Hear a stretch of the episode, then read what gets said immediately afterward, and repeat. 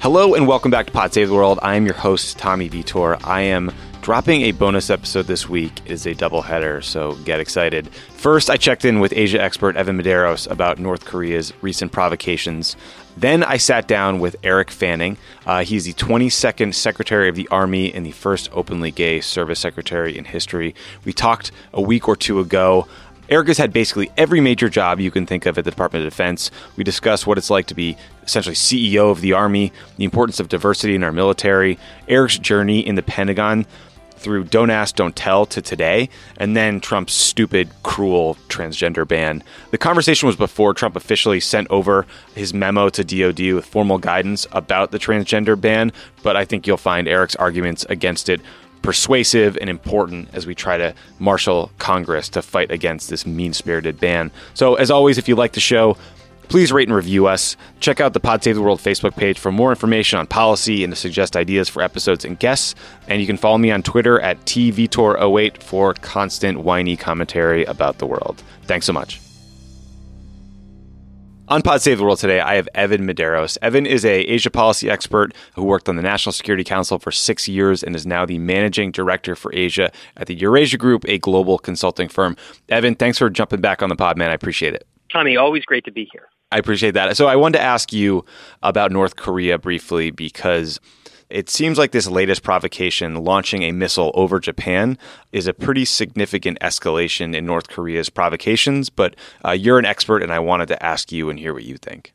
North Korea's recent launch of an intermediate-range ballistic missile is absolutely a big deal, but for reasons different than many of the commentators are discussing currently. In particular, the fact that this I R B M launch was focused on testing the alliance, the U S Japan alliance.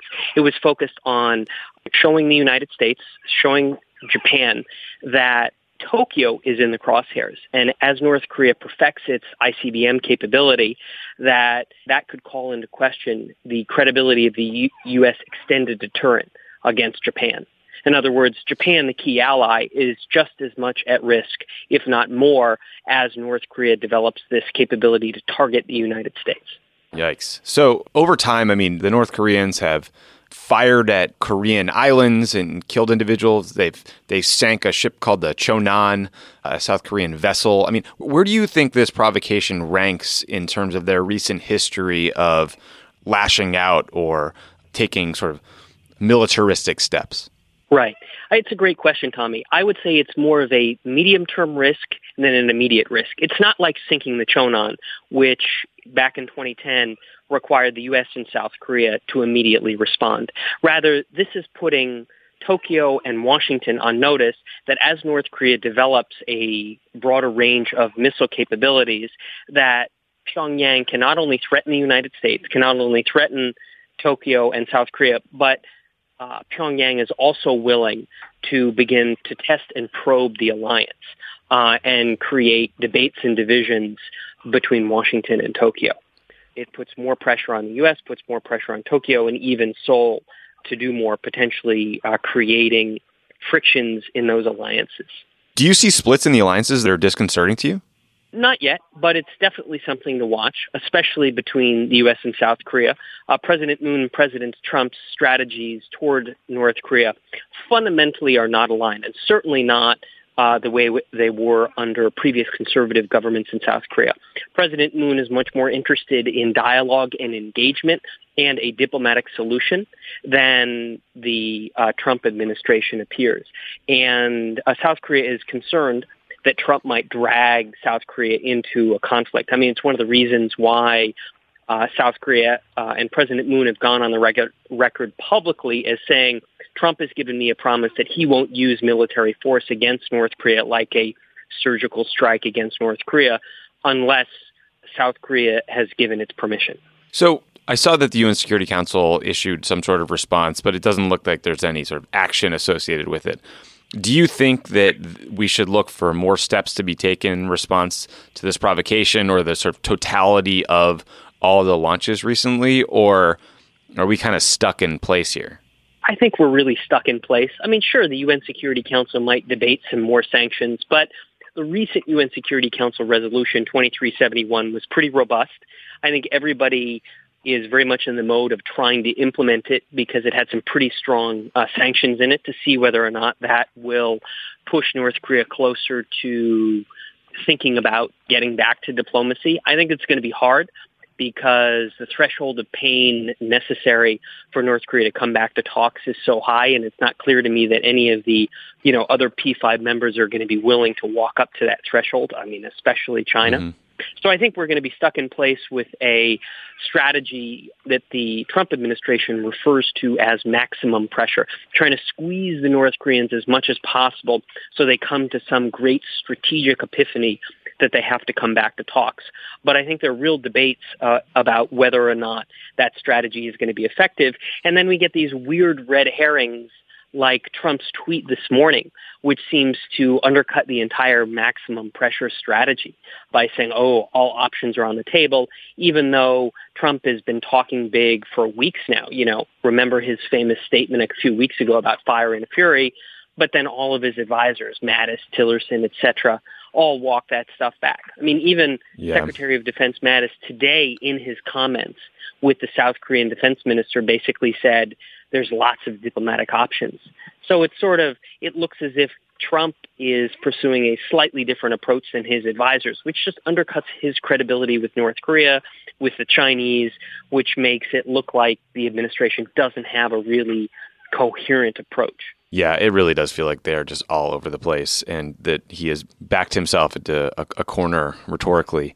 My last question for you is, I think people see this news, they see like, three rockets were fired last week.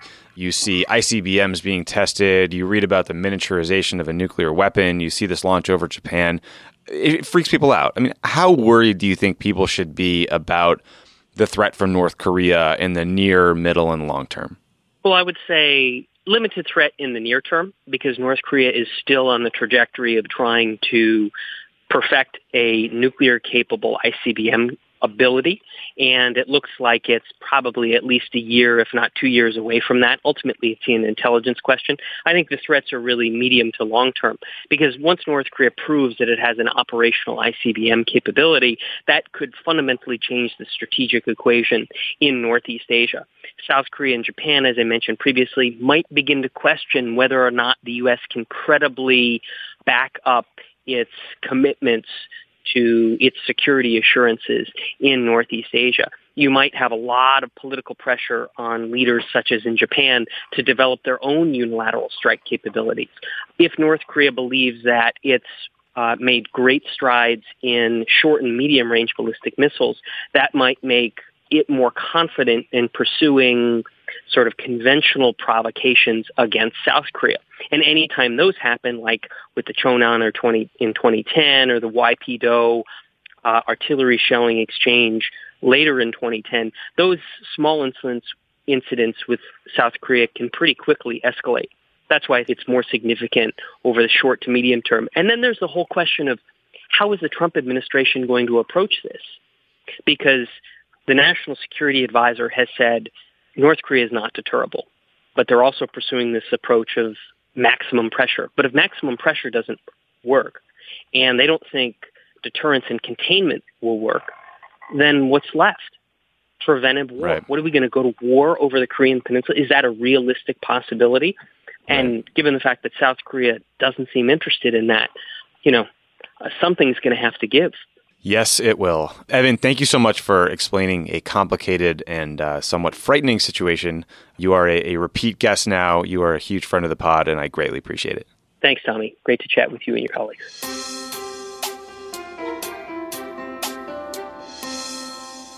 Pod Save the World is brought to you by Stitchfix. If you're like a lot of guys, you could probably think of a million things you'd rather be doing than shopping for clothes. I know that is true for me. Between parking and crowds at the mall and the endless browsing and their lack of advice, it is enough to make you want to rock the same t-shirt and jeans forever, but you can't.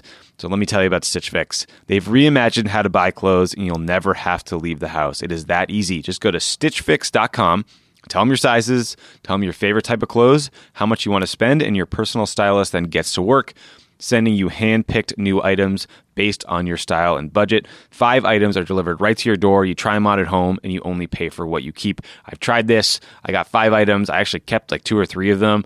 I've worn the shirt two or three times. I got the great pair of shorts. It really did work. The shipping is free both ways, so anything you don't want, you just send it back. Exchanges are always free too. You can get your fix monthly, quarterly, or whenever you feel like it. There's no subscription required. It is easy, and the shipping is free, so why not give it a try? I promise you will be hooked. Get started now at stitchfix.com slash world, and you'll get an extra twenty-five percent off when you keep all five items in your box. That is stitchfix.com slash world to get started today. Stitchfix.com slash world. My guest today on Pod Save the World is Eric Fanning. Eric was the twenty-second Secretary of the Army and the first openly gay head of any service in U S history. He also served as Acting Secretary of the Air Force, Chief of Staff to the Secretary of Defense, Undersecretary of the Air Force, and Deputy Undersecretary and Deputy Chief Management Officer for the Department of the Navy. I gave up listing your jobs. So my first question is, what didn't you do at the Pentagon? Was there like was there a mess gig that you wanted that you didn't get a shot at? I would have liked to just stay a little bit longer. I was happy with all the jobs that I had, and was I had uh, modeled my time in the Obama administration on what I saw from the Clinton Pentagon, where I'd served when I was younger, and thought that the guy who sort of hired me out of school had four jobs in the Clinton administration, moving up into more seniority, and I had nine, so I overshot that a little bit. But it was a good run. I left the N S C in twenty thirteen. When I was there, the person lobbing in the pissed-off phone call probably would have been Mark Lippert or Dennis McDonough or who, who was it? Uh, who was in your tenure? Uh, it was well, it, really nobody. I had a, I made a, I was good friends with Susie George, this woman who was the chief of staff at the National Security Council to Susan Rice, so my counterpart, and we just had a really good understanding that if our bosses were upset, we'd call the other, and we would be clear when it was really, really upset.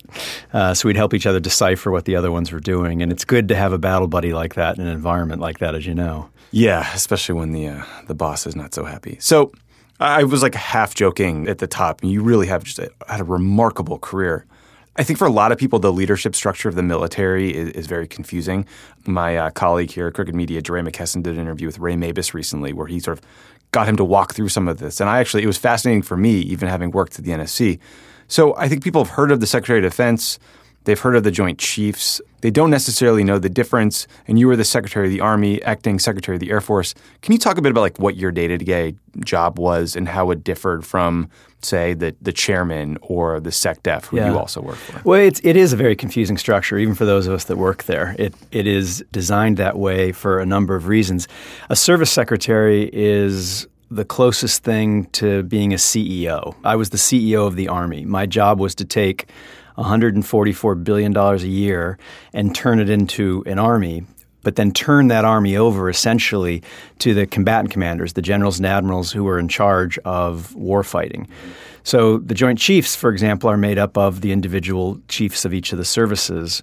So the Chief of Staff of the Army is the senior military advisor to the Secretary of the Army when he's the Chief of Staff of the Army. But as a member of the Joint Chiefs, then he's a part of that group deciding what to do with the army. Got it. So there's this proud tradition of civilian leadership in the military and in this country. And it's something actually that you hear four stars talk about with reverence. You hear the chairman talk about it, about how important it is. But that doesn't mean it's easy to walk into a room full of like nail-biting soldiers and generals and who have sacrificed and done so much for this country and, and either tell them what to do or give orders. How did you get comfortable with that role coming in as a civilian and, and grow into it? Well, I, I think that's exactly it. I grew into it. I my first job out of college was on the House Armed Services Committee, and then I were, moved over to the Pentagon in the Clinton administration the first day when I think I was twenty-four years old. And so I've been doing this for a long time, moving rung by rung up the ladder, as a number of uniformed colleagues were doing the same. And so I've known a lot of these people a long time. I've been doing this a long time. And you grow in, you you assume the job that you're given. How did you divide your time between D O D or getting out to bases and getting out into Afghanistan or Iraq or places? So every every service secretary does that differently. Uh, you have unbelievable logistical support when right. you're the Secretary of the Army, Navy, cool or the Air Force. You got a cool plane. You've got a team, uh, and you have to make that decision yourself. You you can't do the job well if you're not in the Pentagon for the right meetings, the right decision points. But you can't make good decisions if you haven't been out in the field meeting the soldiers. And more importantly to me, getting out into the field uh, boosted my morale and energy to go back into the Pentagon for all those meetings or to go testify on the Hill. So it really is, you know, I tried to get out for a day every week, and then maybe a longer trip once a month. Uh, that seemed like a good balance. But I always had to build my schedule around my boss's schedule to be right there when he was there. Right, right. Looking at your resume and all the positions you've served in and accomplished in a short period of time, you know, it, it's truly remarkable. And I know, you know, when I introduced you, I, I talked about the fact that you're the first openly gay secretary, but it was almost like the fifth thing on the list of accomplishments that I wanted to ask you about, but I don't say that to like minimize the historic first that that was. But I was wondering if you could talk about what it meant to get rid of Don't Ask, Don't Tell. And does the military feel more inclusive now than it was five, ten years ago when you started working? Well, yeah, there's a lot in that question. Yeah. Um, so in no particular order, first of all, the military absolutely feels more inclusive. Um, we did a lot in the eight years of the Obama administration to break down artificial barriers to service. You set requirements, and if you can meet those requirements, nothing else matters. Then you have the opportunity to serve women in combat, um, gays and lesbians, transgender, which is, you know, a hot topic these days. Uh, so it, it absolutely feels more inclusive. For me, the end of Don't Ask, Don't Tell was an incredible experience to be a part of, because I was in the Pentagon when it was created. I was there at the start of the Clinton administration. I remember I wasn't out at the time. I'd sit in the room with the Secretary of Defense and the Joint Chiefs of Staff as they talked about this, and, and was frankly mortified at how they talked about gay and lesbian people, service members, people in uniform serving, and and left Washington for a while, uh, largely as a result of that. Came back in at the start of the Obama administration. Don't Ask, Don't Tell is still the law of the land. But the president committed to fighting it, to overturning it. And if you remember, it got to the very end of his first two years. We lost the Senate. Um, it hadn't flipped yet. And people were telling him, you don't have enough political capital to get rid of Don't Ask, Don't Tell and pass the New START Treaty, which is an existential thing for our country. Right. God bless the president. He swung for the fences and went for both, and he got Don't Ask, Don't Tell repealed. Because I could work in the Pentagon so long as – it was weird to go back to an institution that discriminates against people like me, even though as a civilian Don't Ask, Don't Tell didn't cover me. But I could do it knowing we were fighting to overturn it. But I thought, if we don't get this done and the Republicans get Congress, I don't know that I can stay in the Pentagon any longer. And thank God we did, for a number of reasons, but for me personally, because I went on to get some other great opportunities. Yeah. I mean, I'm thirty-six. The fact that Don't Ask, Don't Tell existed is almost – it's hard for me to remember that it was there, but it was.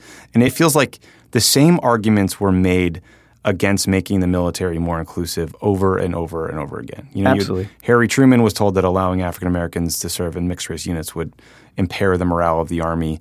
We heard that allowing women to serve would be too sexually distracting for men. We heard that allowing gays and lesbians to serve would – there was a similar argument made there. Was there ever any evidence to suggest any of those tropes were based in facts? No, and there still isn't. Uh, I think you could go back and find the, probably the exact same language and, and coded words that people use over the years. And every time the military figures it out, and, and in my view, gets stronger and moves on. It, it's. I have a lot of confidence in the men and women who wear the uniform of the Armed Services of the United States of America. And so when, when I'm told that these changes will be disruptive and harm morale and be difficult to implement, I don't believe it based on what I've seen over the years. These are. It's incredible the people that are in our all-volunteer force today. It's just funny that the, these arguments are able to hold sway. Do you think – is that a generational problem? Or like, what do you attribute that to? Well, I, I think in many ways it absolutely is a generational problem. The eighteen-year-olds that we recruit today are coming out of a different society than I did, than four-star generals did. And I'm, I'm, I was reminded of this repeatedly because I'd be in the Pentagon with the senior uniformed leadership who'd be anxious about the impact to morale, the impact to readiness. And then I'd go back, you know, in my office with the, the colonels that were on my team, and they'd say, well, we could make it work. Right. And then I'd go onto the field and you meet a young captain and you ask the question, and they look at you like you're crazy. You're like, we're already doing it. Right. It'd be nice if you could catch up with us. And right. you know, that, so you realize that many of these policy debates we have in Washington are behind, lagging behind what's already happening in the force yeah. because we're pulling out of a different society. And there's always this cognitive dissonance to me that, I mean, I, I can't imagine what it was like for you in, in nineteen ninety-four sitting in meetings discussing Don't Ask, Don't Tell, knowing full well that your sexuality had to be hidden from these individuals. At the same time, you have to imagine that service members know they're serving alongside of gays and lesbians now, twenty years ago, thirty years ago. I mean, did we just pretend that wasn't happening? I mean, how, I, I just don't understand it culturally. How yeah, this... it is. Cognitive dissonance is the exact right way to describe it because, as I said, in all of these cases when we had these debates, it was already happening. So pick women in combat, for example. That was a very emotional debate. You know, should we open up all these positions to women, all combat positions?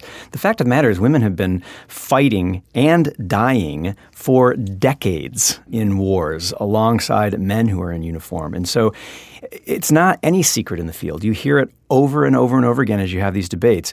Soldiers, sailors, airmen, Marines in the field will say, it's already here. We're already serving with them. We don't care. Right.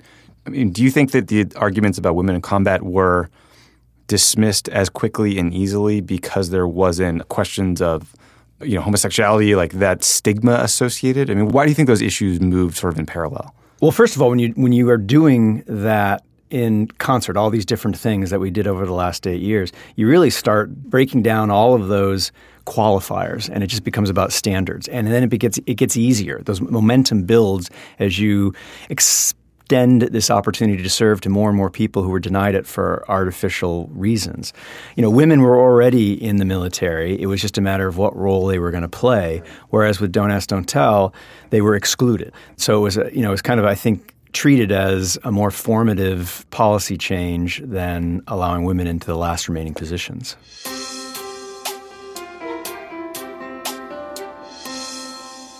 Pod Save the World is brought to you by SimpliSafe. Did you know that summer is burglary season? That is a depressing label. Every summer, burglary rates rise according to the Department of Justice. It's a domino effect. People go on vacation. They spend the day away at the beach. Their homes are empty. Burglars see the signs you're not home. No cars in the driveway. No lights on inside. It's an open invitation for a break-in. That's why my friends at SimpliSafe Home Security have extended their biggest ever summer sale to September third. Right now, and get a whopping one hundred dollars off SimpliSafe's special summer package. It's everything you need to keep your home safe from intruders. SimpliSafe's around-the-clock monitoring is just fourteen ninety-nine a month. There's no long-term contract. There's nothing to lock you in. It's protection done right. Don't miss out. This offer ends on September third, and these systems are flying off the shelf. Go to simply safe crooked world dot com. You'll save one hundred dollars today.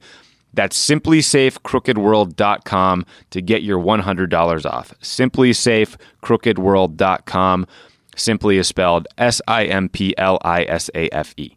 And as always, Pod Save the World is brought to you by the great people at Postmates. If you don't have Postmates, download it now, put in the code CROOKED, and you get one hundred dollars off free delivery for all the stuff you want to get from Postmates. You can get food, an extension cord, anything you need, delivered to your home with Postmates. Download Postmates, use the code CROOKED, and you get one hundred dollars in free delivery credit. What are you waiting for? Postmates is great. So July twenty-sixth, Donald Trump apparently attempted to reinstate a ban on transgender members of the military through a series of three tweets. He claimed that having transgender people in the military erodes military readiness. As someone whose job it was to determine military readiness and to make sure troops had the training and resources they needed, what do you make of that claim and the response from Chairman Dunford? Well, I, th- I think, first of all, the, the biggest danger to readiness in all of this is what the president's proposing, which is to take thousands of people who've been recruited, trained, or doing their jobs, many of them in war zones today, and yank them out of the force. Nothing's going to be more disruptive than that. We have not seen, you know, this this charge that these changes and opening up service going back, and it was the sixty-ninth anniversary when he tweeted of Truman integrating the military, have never proven Um, out. There's a there's a slight, you, you could call it disruption when you're taking some time to train when you make this change, but you have to look at what it does to strengthen the force. You know, we are an all-volunteer force. We've been that way for over forty years.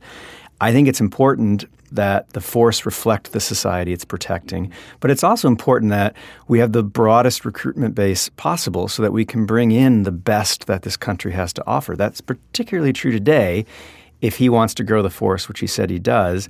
And our ability to recruit is inversely related to the health of the economy. As the economy gets better, people have more opportunities and they don't necessarily come into the military. So pulling thousands of people out, it just doesn't make sense on any level. Another argument that was made was that there was somehow a cost associated with being transgender in the military. Is that something that you give any credence to? I, I think All of these things are red herrings, and the cost is as well. The uh, RAND did a study, and I think they're the most credible institution to do this study, that said that the healthcare costs could be anywhere from zero point zero four percent of our medical budget to zero point one percent. It's something like one-fourth or one-fifth of what the military spends on Viagra every year. There's just nothing to base those numbers on, on top of the fact that the accession standards require you to join the military. You have to have been stable in your target gender for eighteen months. So we're recruiting people who have essentially transitioned. That doesn't mean they won't have issues once they get into the force, but we're not recruiting people that are immediately going to start transitioning the day after they get into the force. Mm-hmm. Did Trump tweet out an issue that was sort of bubbling within the military or seen as particularly significant, or is this something that just came out of nowhere? It came out of nowhere, from from best I can tell. It, it doesn't mean we weren't wondering if he was going to do something, if he was going to come after this. This was sort of the last thing that we were able to do. But he tweets about it and talks about it as if it's happening now. It happened past tense. We've spent two years discussing this, debating this, studying this, coming up with policy, and we implemented it. Uh, and so it's already done. And in fact, as I said earlier, it reflected the fact that there were already transgender people in the military. It was interesting to me, the response from Chairman Dunford and other senior military leaders who essentially said, we're going to wait for a real order. I'm curious what you thought of uh, the way they handled this. And if President Trump wanted to go through with this ban, what would that look like? What would that process be? Well, first of all, I think General Dunford did that because nobody knows how to react to a tweet from the commander-in-chief, from the president. It, it's not – is it guidance? Is it policy? Is it legal? What is it?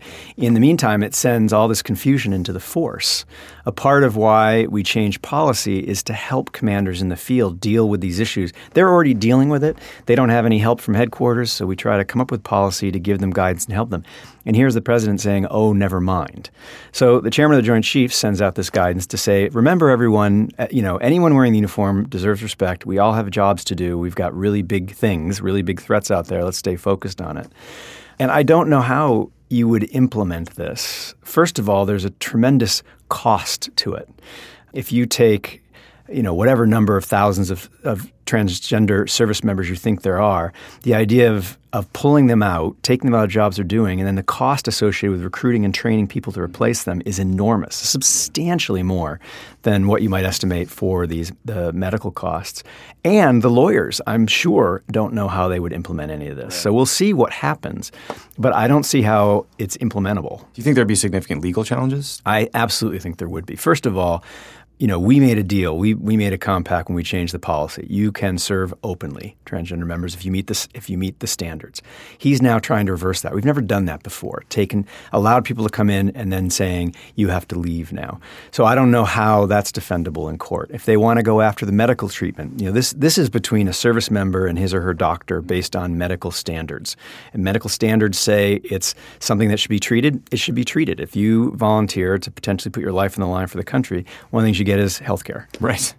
This is true for so many things he does. I just, I'm wondering, what is the constituency for this decision? These are people trying to serve their country. Yeah, it's, well, I, I you know, the day that he did this tweet, it was an amazing evolution of emotion, I think, for most people. It felt, it was, it was really deflating first thing in the morning on that Wednesday. Then I think everybody was really anger, angered. And, and it was amazing how fast they rallied. And then there was kind of excitement because, because of how quick the reaction was, how forceful the reaction was. Ba- you know, allies spoke more forcefully and emotionally than they had before. And others, like you look at some of the tweets from Republican senators, not only did they come out in opposition to the ban, they talked about it in terms of fairness. Mm-hmm. And we've moved past this. We made this decision, again, reflecting something that was already happening. And I don't know, you know, I, I think his constituency is is a narrow, conservative, values-based, in my view, wrong values, but values-based as they describe themselves, congressional caucus, clearly part of his conservative base. But it's it's narrow. And if you look at the polling that's come out, I think I think this president actually has helped the transgender community by introducing them to the country as patriots. Yeah. Because, they, you know, the reaction, if you look at it, is, wait, they're already serving? I didn't know that. Well, if they are, then it's not fair to kick them out. They should be allowed to serve. He's, I think he's done the perverse opposite of what he intended. That's such a great point. I hadn't thought about it that way. You talked about the the response from allies. A lot of people listening to the show are liberal or progressive. What can they do to help? Because I think some of us, myself included, feel a little squeamish about telling the military what to do in any form or fashion because I have no right to do so. But how can someone be supportive? Well, yeah, let me take this in reverse order. First of all, telling the military what to do. It is, we do have civilian control of the military, and the civilians who make those decisions are elected by the people. That's an important part of the country, and so everyone should feel comfortable expressing their opinion. But uh, it, it's important to reiterate, the military helped decide what to do to get us to this point, to lift the ban, and how we should go about allowing service. And so the president doesn't feel any compunction. He's the commander-in-chief and telling them to do the opposite of what they had decided to do. And what I would tell listeners is to let their elected officials know what they think about this, um, so that we we let our supporters know how much support is out there. But if you are represented by a Republican, let them know how you feel as well. Because there's, there's a lot more support for this than I think people realized. And we saw a little bit of that on that day when we got some of those tweets from Joni Ernst, Dick Shelby, John McCain, Orrin Hatch. Uh, and so I think... I think it's important that particularly those Republicans know how much support there is out there. Yeah. I mean, I think like I got involved in politics in two thousand two, and then I remember so clearly in two thousand four working on campaigns where people said Democrats cannot be out in favor of gay marriage. It's political suicide. The country's not ready yet. And then the country just moves on a dime. And it's been heartening to see, I think, that come through in this issue as well. I mean, maybe people just aren't as conservative as... as we think they might be. Well, I also think they've got other things that they want to prioritize. Right. they're, they're worried about their jobs, their careers. They're worried about health care. Um, now they're worried about Korea. I mean, they're all North Korea. There are all sorts of other things that are priorities. But I do think it's, you know, society is evolving in many ways faster than the political establishment is evolving. And we're just sort of playing this game of catch up. I, it amazes me, too, how quick this changes. And Don't Ask, Don't Tell was years to create, years to repeal. And during that time, you were, we were humanizing it and personalizing it with all these stories. The transgender issue happened really quickly. Yeah. But I think people just look at it and say, what's what's right is right, what's fair is fair. Yeah. I mean, thinking back to my time at the White House, I mean, that review of the Don't Ask, Don't Tell policy was years long, arduous, constant study. It's just amazing to contrast that and the thoughtful nature of that study with a tweet. Well, yes. I don't even know how to react to a tweet. I mean, there's there's got to be something in the middle. We overstudy yes. things. Sure. Um The voters don't do that. They they think about it, they react to it, and then they move on. And I, you know, I, I have now had twenty-five years of people saying you can't do this, you can't do that. They're not ready for that, and they they're past us. And I think I've always thought that voters, what they want is someone um, who's who's honest, uh, speaks his or her mind, whether they believe in it or not. At least they know they can trust that person, and that's what leadership is about too. Is is not. doing something after you think everybody else has gotten to that point, but pushing forward on yeah. it. Yeah. Slightly switching gears, there's been, you know, some attention to the fact that Trump has really filled his White House with former military. Uh, H R McMaster, General Mattis, uh, not the White House, but um, General Kelly as Chief of Staff. Curious if you have thoughts on that choice or the perceived imbalance in sort of military backgrounds in his national security team. Well, first, I'd say the three generals you've mentioned are all remarkable individuals um, who've contributed in just really extraordinary ways to their country. And if you took each of them individually, I would say, oh, so I'm very comfortable having H R. McMaster in that job or, or Jim Mattis as Secretary of Defense. But I want my president to have the benefit of, of as much, of as broad a pool of advice as possible. And military leaders Uh, grow up kind of the same way, develop the same way, get the same training, same types of education, and are focused on military solutions to problems. Some of them, including these three, much more creative at it than others. But nonetheless, they're thinking, they've spent their careers thinking in terms of military solutions. And, uh, you know, people often say the military's purpose is to fight and win wars. And, and I think actually the, the purpose of our military is to be so fierce and threatening that nobody wants to take us on, so we deter wars. So the first purpose is deterrence. If that doesn't work, then it's to go in and clean house. That's how. Well, that's what they're thinking, but we want it to be the last thing you get to. And so diplomacy, development, all these other types of things that are important parts of the toolbox need to be at the table as well. And the more generals that you put in, I think the more it crowds out people who have that different type of experience or mindset or skill set. Mm-hmm. Yeah, I, I sort of have the same reaction. Like Rex Tillerson, in my mind, has been one of the biggest disappointments of any member of the cabinet, just because I thought that he was someone that you could see serving in that role under almost any president because of his vast executive experience and knowledge of world leaders. But he seemingly has abdicated his role, or at least his voice at the table, and I'm not sure why. So yeah, I do wonder the same thing. Like, who is sitting there in pinstripes from Foggy Bottom saying we could talk to this individual to try to defuse this Well, there, there aren't people in pinstripes at Foggy Bottom because they haven't filled any of those roles. I mean, you, you, at the start of the Obama administration, almost all the cabinet agencies took a little bit of a haircut on their budgets, yeah. except state. I think they got a seventeen percent increase, and one of the biggest boosters of that was Bob Gates, the right. Secretary of Defense. Jim Mattis has that great quote, if that if you cut the State Department budget, I'm going to have to buy more bullets. Um, the Pentagon, by and large, really appreciates a robust diplomatic corps and State Department and advocates for it. So I don't know how you can be – frankly, I don't know how you can be an effective Secretary of State when one of the first things you do is come in and oversee a thirty percent cut. You know, his his victory was getting that over three years versus over one year. But what message does that send to the to the workforce? You know, diplomats are deployed around the world, oftentimes in in dangerous areas with less security than our military has. I think it's incredibly demoralizing, and the you just you don't have any of the senior civilian appointees there that help carry out policy. So it's. Do you think there's just sort of a cultural lack of a understanding or appreciation for what the State Department does or what diplomats do? I mean, th- I think that our country rightly has enormous respect and reverence for the men and women who are fighting for us. They get that. But I'm just wondering if we need to do some more education on what a diplomat does. Yeah, I, I mean, we, we celebrate, as we should, what men and women in uniform do. But the Army has substantially more people deployed outside of the country on any given day than all foreign service agents, State Department, Commerce, Agriculture, you name it. And we don't, I think, understand or appreciate what they do. And if they do their job well and are supported so they can do it, they prevent the men and women in uniform from having to risk their lives and to go into combat. Switching gears a little bit here. In twenty sixteen, the Department of Veterans Affairs released a study that showed approximately twenty veterans commit suicide each day nationwide. In twenty fourteen, that was seven thousand four hundred veterans who took their own lives, accounting for eighteen percent of all suicides in America, despite the fact that vets make up less than nine percent of the population. These numbers are shocking. You know, I, I don't think it's a partisan statement that I think it shows a, an abject failure by the government and across administrations to support these people. And I don't think it's, it's not for lack of caring or trying, but I, I wonder if you have thoughts on how this could be true or what the government should be doing to support these people, these men and women. Well, I, I um, choose these words carefully. The, we do care, we do try, but not enough. Um, enough attention is not paid to veterans in our country and what they've done. And I think we have not, you know, I, I don't know when it'll be, but at some point in the future, we're going to look back on today and say, wow, we really did not understand the effects of brain injuries. We did not understand the effects of post-traumatic stress.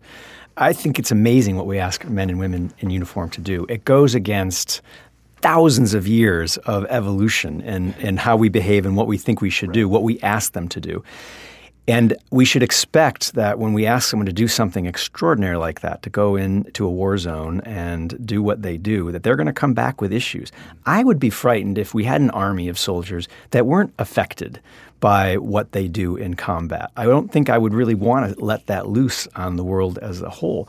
But we still have this stigma attached to mental health issues and needing to ask for that help. I think we'll get there. We, you know, w- sleeping used to be seen as a weakness in the military. You know, the commanders wouldn't sleep when their soldiers were on patrol, and now we realize that sleep deprivation weakens you, and we we teach it as a pillar of strength. Sleep. We'll get there when it comes to P T S and the in the mental effects of of combat and of deployment, but we're not there yet, and we certainly don't treat it as we should in the veterans community. So does the V A need to step up? Does the military need to do more before men and women leave service? Like, yeah, absolutely. It's, you know, we've done a lot to improve this, but really it is you are in the military until an abrupt moment when all of a sudden Veterans Affairs takes over. There needs to be more of an overlap. So s- starting with the military, we need to do a better job of diagnosing unseen injuries, uh, invisible wounds, as it were.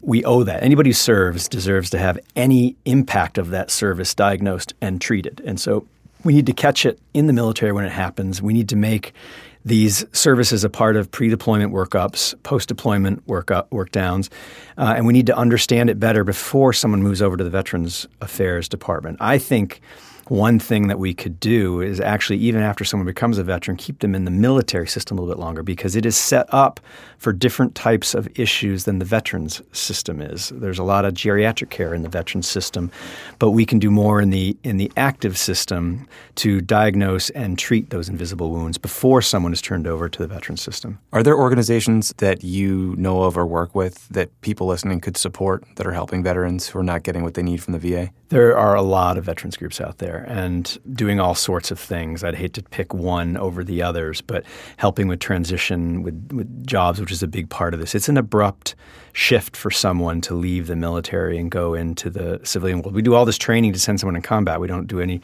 do nearly the same amount of training to send them back into the civilian world. Short of P T S D and some of the more acute problems you talked about, I've heard you talk a lot about the strain of repeated deployments over extended deployments. Can you talk a little bit about that and like what challenges uh, men and women who are serving today face just doing their jobs that maybe we don't know about? Well, the all-volunteer force was not designed to be used the way we're using it. It's an incredibly professional and awesomely lethal force, but we never imagined that it'd be a force at war for seventeen years. The burden that a small percentage of the country is carrying on behalf of the rest of the country is pretty amazing. And you have Marines and soldiers and others who have multiple, you know, six, seven tours, and they're away from their families. It's tough on their families, tough on their spouses, tough on their kids. Uh, it can lead to all sorts of problems with the family, which just adds to the burden for the service member that's doing these deployments. And so we, we've got to figure out what we want out of our force and then how we're going to resource it. I get asked all the time, why does the United States need to spend as much money on its military as the next eight, nine, whatever right. the number is now, countries combined? And I think that's the wrong way to look at it. The, the issue is, what do you want your force to do? And if you want it to do what it's doing today all over the world, you know, we have soldiers in one hundred fifty different countries today. Uh, it's going to cost you. And frankly, it probably should cost more, because I don't think we're supporting the men and women in uniform the way we should. And in addition to that, you have these highly trained special operators, Navy SEALs, others, Army Rangers, who are who are shouldering an even bigger burn of the, the heavy combat portion of that. Do you think that – I mean, th- I think this was – we've talked about the way Trump may be over-reliant on these special operators. I think a lot of people thought Obama was over-reliant on special operators. Is that a concern you share? It is. Um, it's it creates also some weird dynamics in the military as a whole. The special operations community does amazing things and has grown to a size that it wasn't at the start of this war. And they have an important purpose, and they have been incredibly successful in a lot of ways. But what is the goal of what we're trying to accomplish? If it's if it's endless surgical strikes to take out leaders that can be replaced, Um, then it's your special operators alone. But if you're actually trying to create some political stability on the ground, you need different larger forces as well to help do that, to help hold ground, to help hold territory. And it goes back to when we were talking about having all the generals in the senior um, positions. President Obama's plan to deal with ISIS had nine components to it. Only two were military. And all of them, none of them could succeed if there wasn't one foundational success, which is political stability in these regions. Special operators can't do that. When I hear that answer, it makes me think of Afghanistan, a place where there are special operators kicking down doors and taking out senior Taliban and maybe now ISIS members or al-Qaeda members in certain parts of the country. But additionally, you know, there are there have been tens, hundreds of thousands of ground troops in place. Uh, there's coalitions. What do you think when you hear the Trump administration debating again whether or not to send additional troops to Afghanistan, sending Marines back to Helmand province, like places where it can sound, it can feel a little bit like Groundhog Day? Yeah, it does feel like Groundhog Day, and I think that's probably a part of the reason that the new administration hasn't settled on a policy yet, because all the options I'm seeing sound A, a little bit more or less than what we're already doing, and that doesn't seem to have been working over the many years. And I think there are some fundamental changes in it, it's not you know it, we get caught up in the number of troops that are over there. I think the issue is what they're doing. You know, I, we, we we're trying to train an Afghanistan military.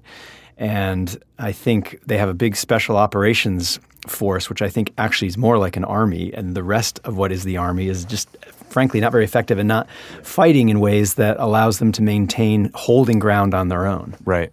Do you think that you can effectively train an army in Afghanistan or Iraq or anywhere else without managing the governance portion of that? And by that, I mean having an effective representative government in Afghanistan, in Iraq. I mean, like, are we doing enough on the diplomatic front to support those training efforts of the troops? I don't think we are. I think you, you cert- I guess you could, if you had a well-trained military in the absence of a stable political system, then you'd have a junta, you know, in the end. You'd have, you'd have the military be in control of things.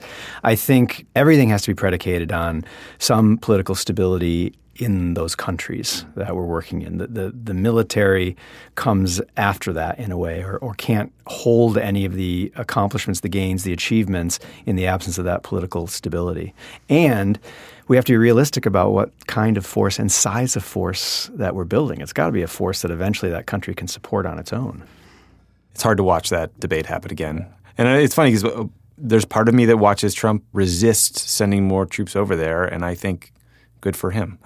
Because I think Obama, if you were to give him truth serum, might think back to the amount of troops we surged in, in oh nine and think it's not clear what the output was uh, for the enormous sacrifice that went into that effort. Yeah, and the military strategy has to be part of a larger strategy. Um, and it just seems to be a focus in the military strategy. And by the way, he's been critical of the four-star commanding general in Afghanistan, whom he's never met, who I think is doing an amazing job over there. It just is – he he sends – the president, commander-in-chief, sends a lot of mixed messages to the force. It's disruptive and it's distracting. Yeah. Joking about refusing to send more troops to Afghanistan but shipping McMaster over there to get him out of the White House and get him on Fourth Star is uh, not funny. That's not cool. My last question for you is if if you were in the White House advising – President Trump on, on how to be a good commander-in-chief. Is there any, any advice you'd tell him that you'd share with us? Well, my guess is it's the same advice a lot of other people are giving him. I, you know, it's to think through what he says. His words have consequence. And I don't even know how much time he spends on the words that he puts into his tweet, let alone the thoughts behind them. And that would be my main thing is you're, everything you say is listened to by everybody in the world and they react to it. Pick North Korea. He's not telling the North Koreans anything they don't know already. I mean, if, if they didn't think that we would actually destroy their regime if they attacked us, they would have attacked us by now. Yeah. But he's sending these words. I'll tell you what I worry about most. It's not the president sending conflicting messages out to the world. I'm worried about how the president hears himself. He cares so much about appearing to be strong that I'm afraid that as he does these things, he's actually talking himself into red lines and, and painting himself into a corner and is going to feel that he has to act to listen, to live up to his increasingly bellicose tweets and statements about what's going on in the world. And so, you know, as, as John Kelly goes over there now that he is as chief of staff, he, I know he wants to get control of that, of that device that he's, the president's tweeting from, and I'm not sure he's going to be able to do that, but it has to start there. Snap that thing in half, yeah. General Kelly. Um, yeah, I mean, you've mentioned uh, North Korea a few times. I mean, the the risk of miscalculation or misreading something that any that we do, that the South Koreans do, that North Koreans do, is so high that I just wonder if it's just driving General Kelly and others insane to watch him be so reckless with his language. I, I think it, it it has to. Uh, I would say absolutely. And they're now spending a good chunks of their time trying to tamp these things down, you know, these goodwill tours around the world to say, no, no, no, that's not really what he meant. It's not really that bad. But you're right. And it's not just a, you know, again, the, the North Koreans know, we've been saying this for a long time, what we'll do if they attack. Um, there is no good military option over there. Any military option involves rapidly the deaths of tens of thousands, if not hundreds of thousands of people, including many Americans. There's up to a quarter of a million civilian American civilians in the Seoul area. All would be at risk. But it's not just North Korea and the United States or North Korea, South Korea and the United States. You know, there's increasing interaction and provocation with the Chinese all in that region and, and with the Russians. And all this adds in to potential miscalculation or escalation and something could happen. Fun. Yeah, no, fun. Yeah. Eric, thank you so much for doing this. I could talk to you all day. This is fascinating. This reminds me of why I miss the N S C gig so much. But um, it's great to know that people like you were serving in government, and, and I'm hoping we'll do so again someday soon when we someday kick after, out this bozo. Yeah, after I'm ready to get out from under the covers. Yeah. All right, thanks. Thank you.